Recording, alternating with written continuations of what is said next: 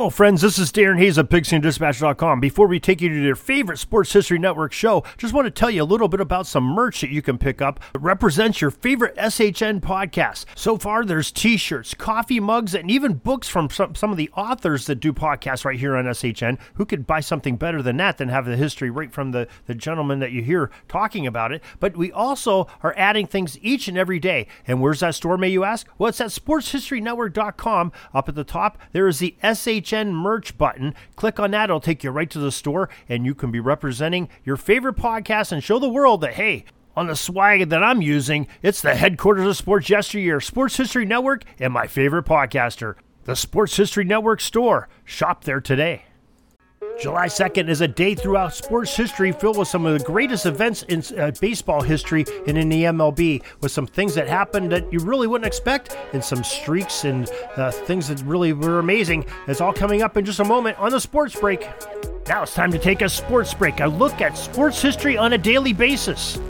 Hello, my friends of sports history. This is Darren Hayes of the Sports Jersey Dispatch podcast. Welcome once again to the Pig Pen, your place for all things in daily sports history, especially with team sports. And we have our uniform numbers we're going to be talking about today are the numbers 2, 11, 5, and 28 because sports history is made every day of the year and we try to preserve it at least in a small sampling from some of the great athletes and the uniform numbers that they wore and the great events they did. And we're going to be talking about July 2nd on this episode. And July 2nd, 1903, and you knew it was bound to happen as the first son of a major leaguer played in the MLB, made his debut. Pitcher Jack Doscher took the mound for the Chicago Cubs, and his pops was Herm Doscher that played from 1872 to 1882 for a variety of teams, including the Cleveland Blues and the Chicago White Stockings.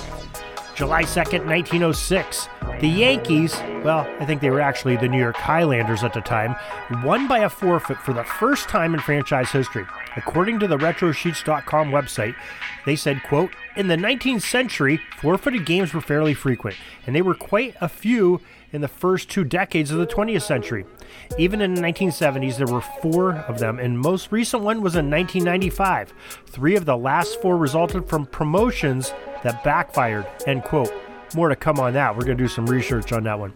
July 2nd, 1911, the Detroit Tigers legendary player Ty Cobb hit his 40th straight game in a 14 6 rout of the Cleveland Indians. Now, unfortunately for the Cobb, the streak ended in the very next game when the Tigers hosted the Chicago White Sox for two games. Chicago's Ed Walsh pitched a real dandy, but not only did he stymie Cobb uh, to end the streak, but he also toppled the Tigers 7 3 in a game of one of a doubleheader that day. Now, July 2nd, 1930. This is pretty spectacular, too. Chicago White Sox outfielder Carl Reynolds, who wore number two on his jersey in 1931, became only the second player in MLB history to hit home runs in three consecutive innings. It was a 15 to 4 drubbing uh, of the Yankees by the White Sox at Yankee Stadium three consecutive innings of hitting a home run by one guy. Wow.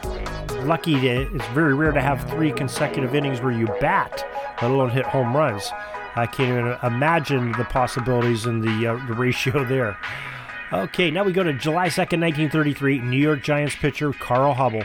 He must have been a workhorse and had a heck of an arm. Wearing number 11, the future Hall of Famer hurler threw 18 innings of shutout ball without a walk to beat the St. Louis Cardinals one to nothing. wow, 18 innings of pitch. That's two complete games. July 2nd, 1941.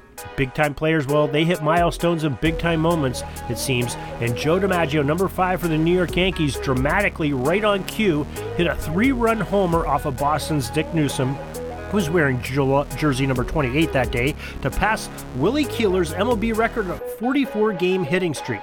Now, Keeler established his mark way back in 1897 with a 44 game hitting streak to start the season, breaking the previous record of 42 in a row set by Bill Dawson. Now, Keeler actually had a hit in his final game of the 1896 season, the one prior, giving him a National League record 45 game hitting streak, if you really think about it, but it spanned over two seasons. In July 2nd, 1950, well, the Cleveland Indians pitcher Bob Feller, donning his famous number 19 uniform, won his 200th MLB game 5 to 3 versus the Tigers. That's it for your sports break for this July 2nd. Hope you enjoyed this little bit of history. Join us back each and every day as we'll come back with some more great history and the uniforms that the players wore here on the Sports Jersey Dispatch podcast. Tune in tomorrow. Until tomorrow, have a great sports history day.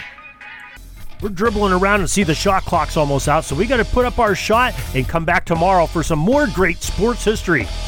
We invite you to check out our websites, jerseydispatch.com and pigskindispatch.com, Not only see the daily sports history, but to experience the preservation of great events and people that play the games. Find us on Pigskin Dispatch. It's also on social media outlets of Facebook, Twitter, Instagram, and don't forget the Pigskin Dispatch YouTube channel to get all your daily sports history.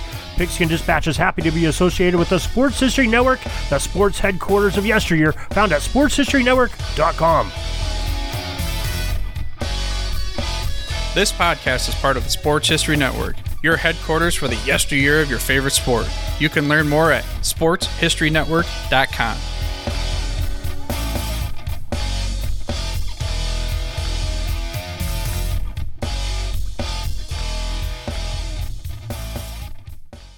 Hey there, sports history fan. This is Arnie Chapman, aka the Football History Dude, and I wanted to thank you for stopping by to listen to another episode here on the Sports History Network. Our podcasters are passionate about uncovering and sharing sports stories from yesteryear. And if you didn't know it already, we have over 30 shows across the network covering all sorts of sports history topics. In fact, here's a glimpse into one of our awesome podcasts here on the network. Each week, the official Football Learning Academy podcast will take you deep into the history of pro football through interviews with players, coaches, or administrators in the NFL, as well as interviews with Pro Football Hall of Fame selectors, authors, and historians. You'll learn how the game evolved and important moments that shaped the sport into what it is today. And don't miss the Pro Football History Nugget of the Week. Listen to the official Football Learning Academy podcast on the Sports History Network. How about that? I bet you're super hyped to go listen to that new podcast, right? Well, to learn about this show and all the other podcasts on the network, head over to sportshistorynetwork.com forward slash podcast. Again, that's sportshistorynetwork.com forward slash podcast. Head over there today to find your next favorite sports history podcast.